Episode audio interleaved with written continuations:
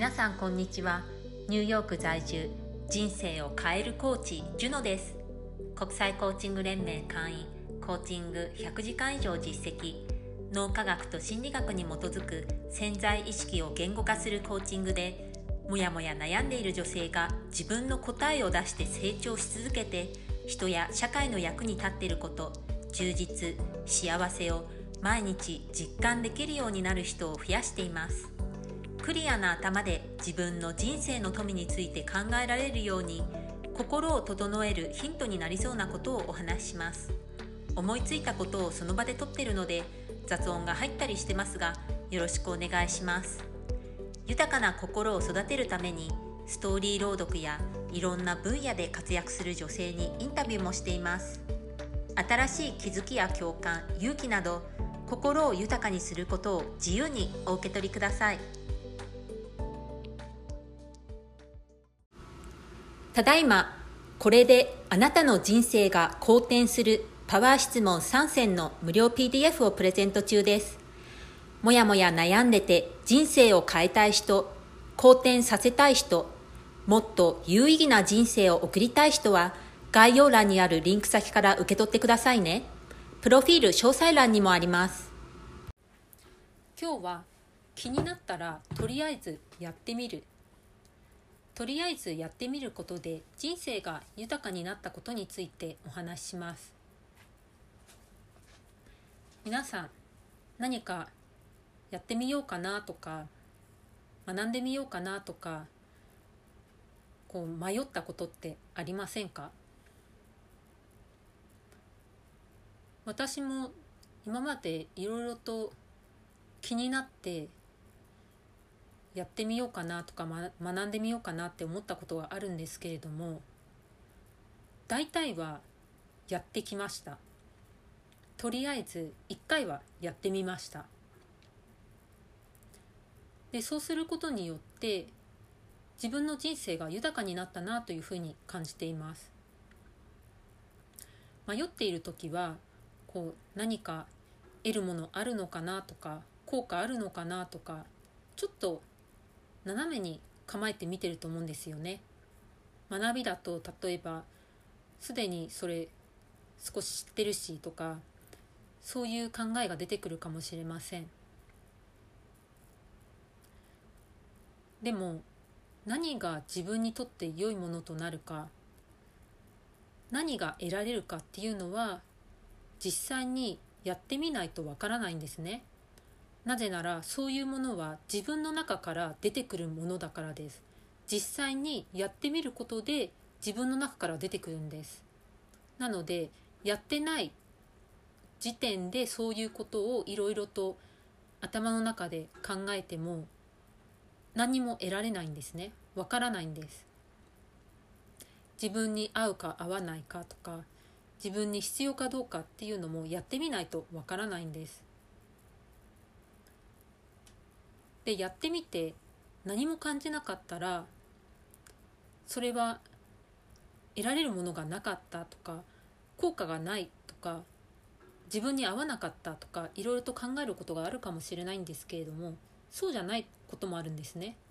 もしかしたら今の自分には必要ないだけかもしれないんです。例えば最近私が思いついたことは整骨院なんです。最近整骨院に通い始めたんですけれども、えー、今日本に帰ってきてから3週間くらい経ったんですけれども帰った時からずっとその整骨院が気になってたんですね。家の近くにあって。でそこを通るたびにどうしよう行こうかな行ってみたいなとかうんっていうふうに悩んでたんですね。で結局行かないで3週間経ってでちょっと行ってみようっていうふうに決めて5日くらい前ですかね行ったんです。そしたら本当にすごい効果が感じられました。体がふわっと軽くなったんです。今10ヶ月目になる子供がいるんですけれどもまだハイハイしたてで歩いてないんですね。なので結構床に座ってお世話することが多いんです。で子供はもう8キロ以上なのでその8キロの子供をしゃがんだ状態で抱えて立つとかでその状態で階段上り下りするとかやってるんですけれども、うん、今お話ししてると結構な筋トレだなっていうふうに思いました。ウェイトリフティングですよね8キロ。うん。私は出産妊娠 妊娠出産前は1キロのダンベルを持ち上げるのも結構大変だったんですね。あんまり力ないんです。なのに10ヶ月でこんな8キロの、えー、赤ちゃんをこう 抱き上げたりするようなことを毎日していてもう腰とか結構痛いんですね。なのでそれを整骨院で手術してもらったら本当に効果てきめんだったんです。で実はこの整骨院4年前に、えー、1回行ったことがあるんです。アメリカに行く前に1回か2回行ったことがあるんですけれども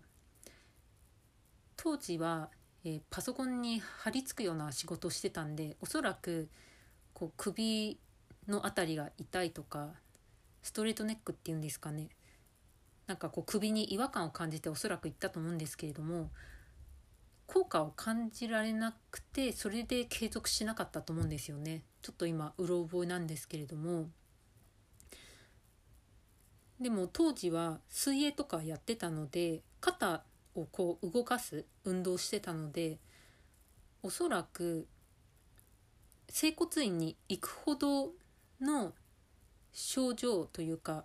痛みではなかったと思うんですね。なので行ってもこう効果を感じられなかったと思うんです。で当時はもしかしたらあこの整骨院自分には合わないのかもしれないって思ったかもしれないんですけれどもでもこの整骨院は地元密着型で先生はずっと変わってないんですね。なので今振り返るとそれは当時の自分には必要なかっただから効果とか何も感じられなかったのではないかなというふうに思います。なのでこう今までずっと気になってたんですけれどもで3週間も行ってなかったんですけれどももっと早く行けばよかったなっていうふうに思っています。でずっと気になっていてまあ毎日ではないですけれども結構頻繁にうん行こうかなどうしようっていうふうに考える時があったと思うんですね。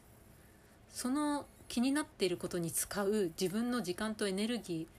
ーこう注意が分散されているのを考えたらうんなんかもっと早く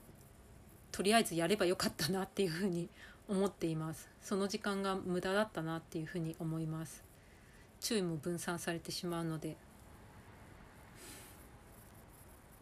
であとはそうですね。NLP コーチングもとりあえずやってみてでやってみたら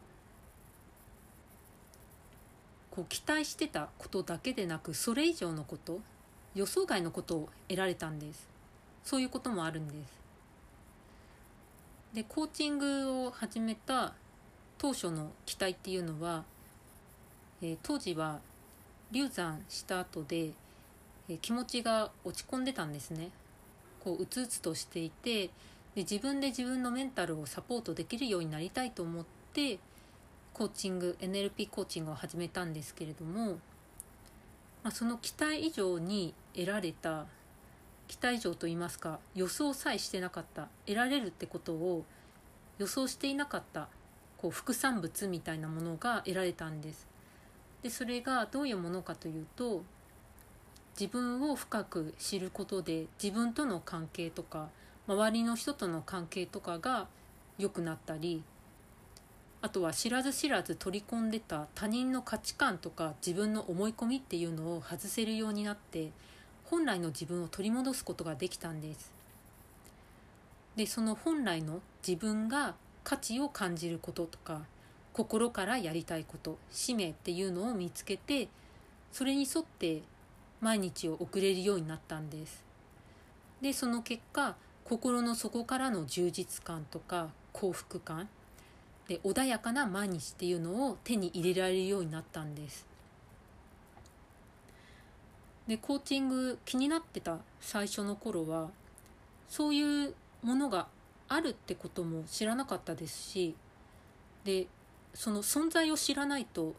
それを欲しいとも思わないんですよね。存在を知らないと欲しいっって思うのは結構難しいんですね。でもこのコーチングっていうのをとりあえずやってみることでそういう副産物みたいな感じで得られるようになったんです。それがあるっていうことが分かってそれも得られるようになったんです。当初コーチングを始めた最初の時はそういうことがあるってことも知らなかったですしそれが得られるってことも知らなかったんです。でも続けていくことでそういうのが得られるようになってそういう心の境地までいけるようになったんですでこういうふうに少し、まあ、気になってやってみることで自分が期待していることっていうのが得られる以外にもこう予想外のものっていうのが得られることもあるんです。でそれはもちろんやってみなかったら得られないことなんですね。で少しでも気になったらやってみるっていうのはやっぱりこうそこに自分が得られる何かがあるから気になってると思うんですね。何もなかったら最初から気にならないと思うんですね。そこに自分が得られる何かがあるので気になってるんです。なので気になったらとりあえずやってみることでその何かっていうのが自分の中から出てくるようになるんです。でやってみることでやっぱり何かしら得られるんですよね自分は気になってたのでそれは例えば自分の引き出しが増えることだったり自分の知見や視界が広がって自分の世界が広がるっていうことかもしれません。でそういうことで人生が豊かになるんです。でやってみないと何も得られないんです。何の気づきも得られないんです。自分の中から出てくるものはないんです。自分の中から出てくるものは自分の実体験に即したものなんです。体験しないとやってみないと自分の中からは出てこないんですね。なので今何か気になっている人はとりあえずやってみてください。でやってみて自分がどう感じるかどんな気づきを得られるか意識して見てみてください。そしたらそこから次につながるものが見つかるかもしれません。ではまた何か思いついたら録音します。See you